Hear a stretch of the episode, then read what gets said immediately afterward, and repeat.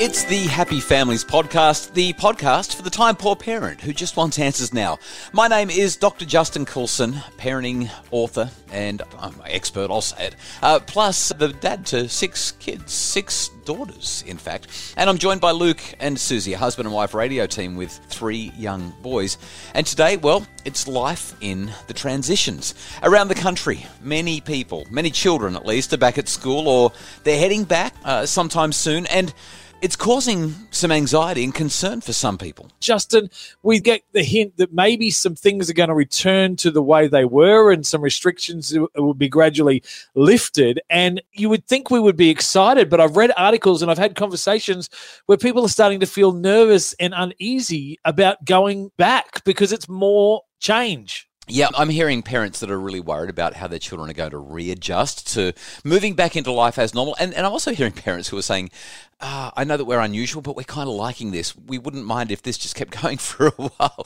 And I think that's great if that's you. But I think that the, the more common response is, yeah, we've got children who for one reason or another, may really struggle to go back to school. Maybe they've got anxiety, uh, perhaps they've got some sort of an underlying health issue, uh, or perhaps they've only just gotten into the routine of school and then it stopped, and now we've got to try and get them going again. And they're those kids that are a little bit slow to warm up. They they struggle to get into this. There's some grown ups are a little bit slow to warm up as well. Justin.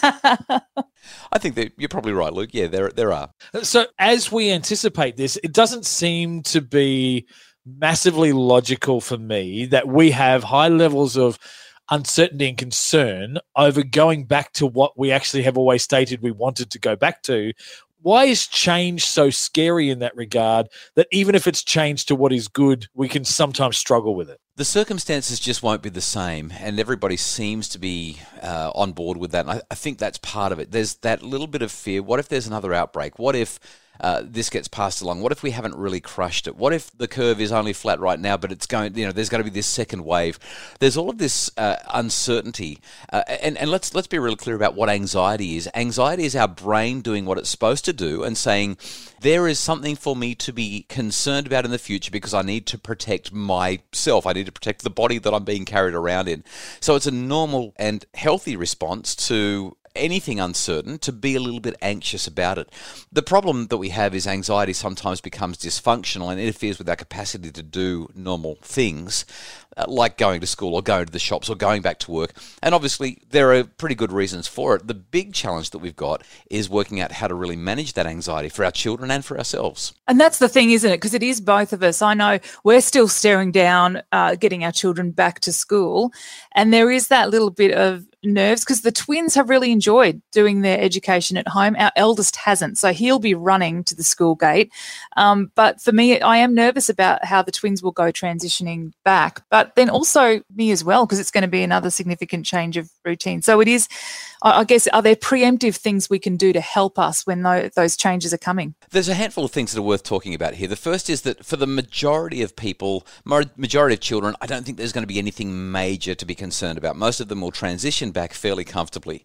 There will be some, though, that have some really big concerns. Uh, most of those, I would imagine, will be children who already have some kind of a, um, a, a predisposition to be anxious or have some sort of an underlying medical concern which makes them really nervous about being outside. There's another group as well that I'm a little bit concerned about, and that's the group who have had parents who have really transmitted to them the contagion of concern. That is, parents who are saying, now make sure you wash your hands, make sure that you cough into your elbow, make sure that you don't touch anything, make sure you stay away from surfaces, make sure you stay away from people by at least two meters. All of those things are important. We're supposed to teach our children to do that.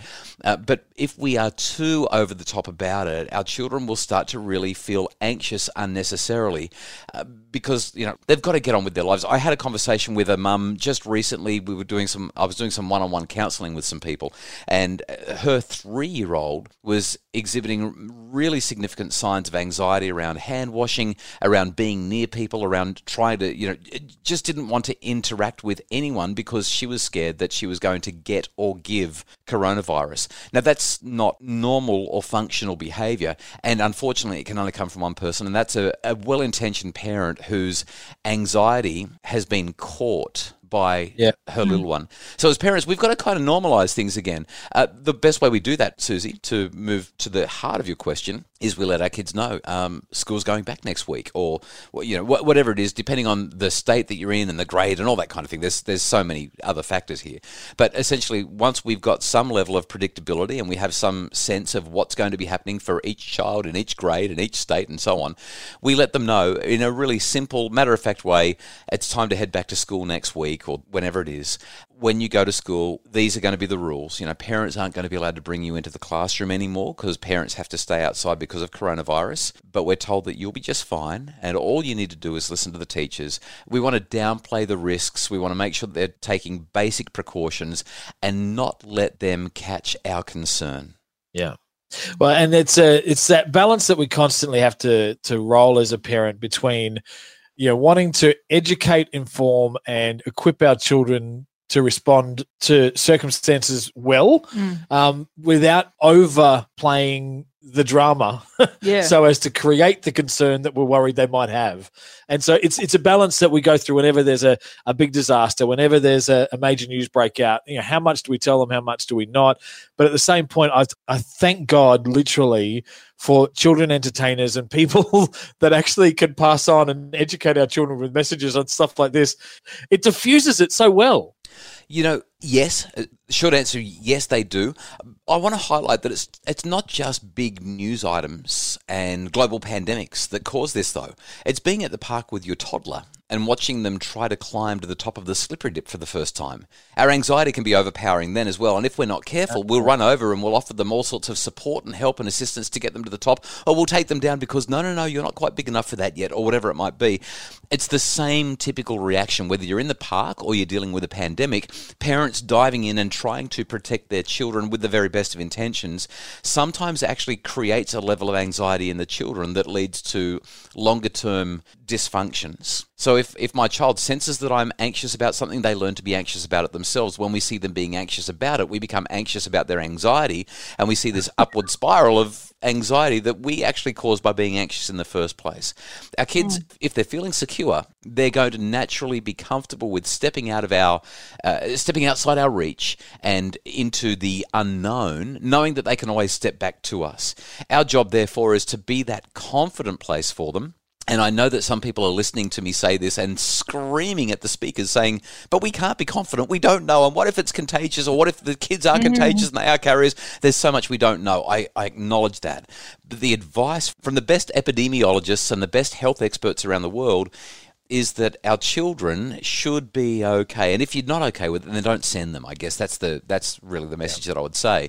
But if you are sending your kids back to school and, and taking those steps, don't fill them with anxiety. Send them with confidence, send them with assurance, and let them know that when they're there, there's just a couple of basic things that they need to do just so that everybody's safe and downplay it in the same way that I'm even downplaying it as I'm saying it. Why? Because if there's concern, then there's going to be chaos and there's going to be crying and there's going to be all sorts of things that make us question everything that's going on and lead to problematic responses in our children that, that, that lead to them being unable to function effectively. Hmm. So learning to control our own anxi- anxious responses is going to help everybody else in our family. Mm-hmm. that, that's the really short version of it. I don't know why it took me so long, but yes. Yeah. oh, mate, I, I'm going to be the next Dr. Jos- Justin Coulson. Just should you watch. You're. Just amazing. you watch. You're going to be amazing. Justin, we appreciate your time. Thank you so much. Hope it helps. If you've enjoyed the podcast and found it helpful, please, if you wouldn't mind, go to Apple Podcasts. This is where we kind of get to reach more people. If you can go to Apple Podcasts and leave a rating and a review, well, it's those reviews that help people to get access to the podcast. They find it and therefore they get to have happier families, like hopefully you're getting because you've been listening to the podcast and feeling like your family's getting happier. I really appreciated Melly Fluidity, who said it's a wonderful parenting resource. Dr. Justin Coulson's podcast, books, or videos, online articles, etc. The list goes on. Are such wonderful resources for parents who want to encourage positivity and happiness. Using the latest evidence, he communicates ideas in a way that is easy to understand and with a respect for how hard parenting can be. Definitely a great place to start if you're feeling a need to make some changes. Thank you so much, Melly Fluidity. I appreciate you diving in there and leaving that review. If you'd like more information on how I can help, visit happyfamilies.com.au or go to my Facebook page, Dr. Justin Coulson's Happy Families.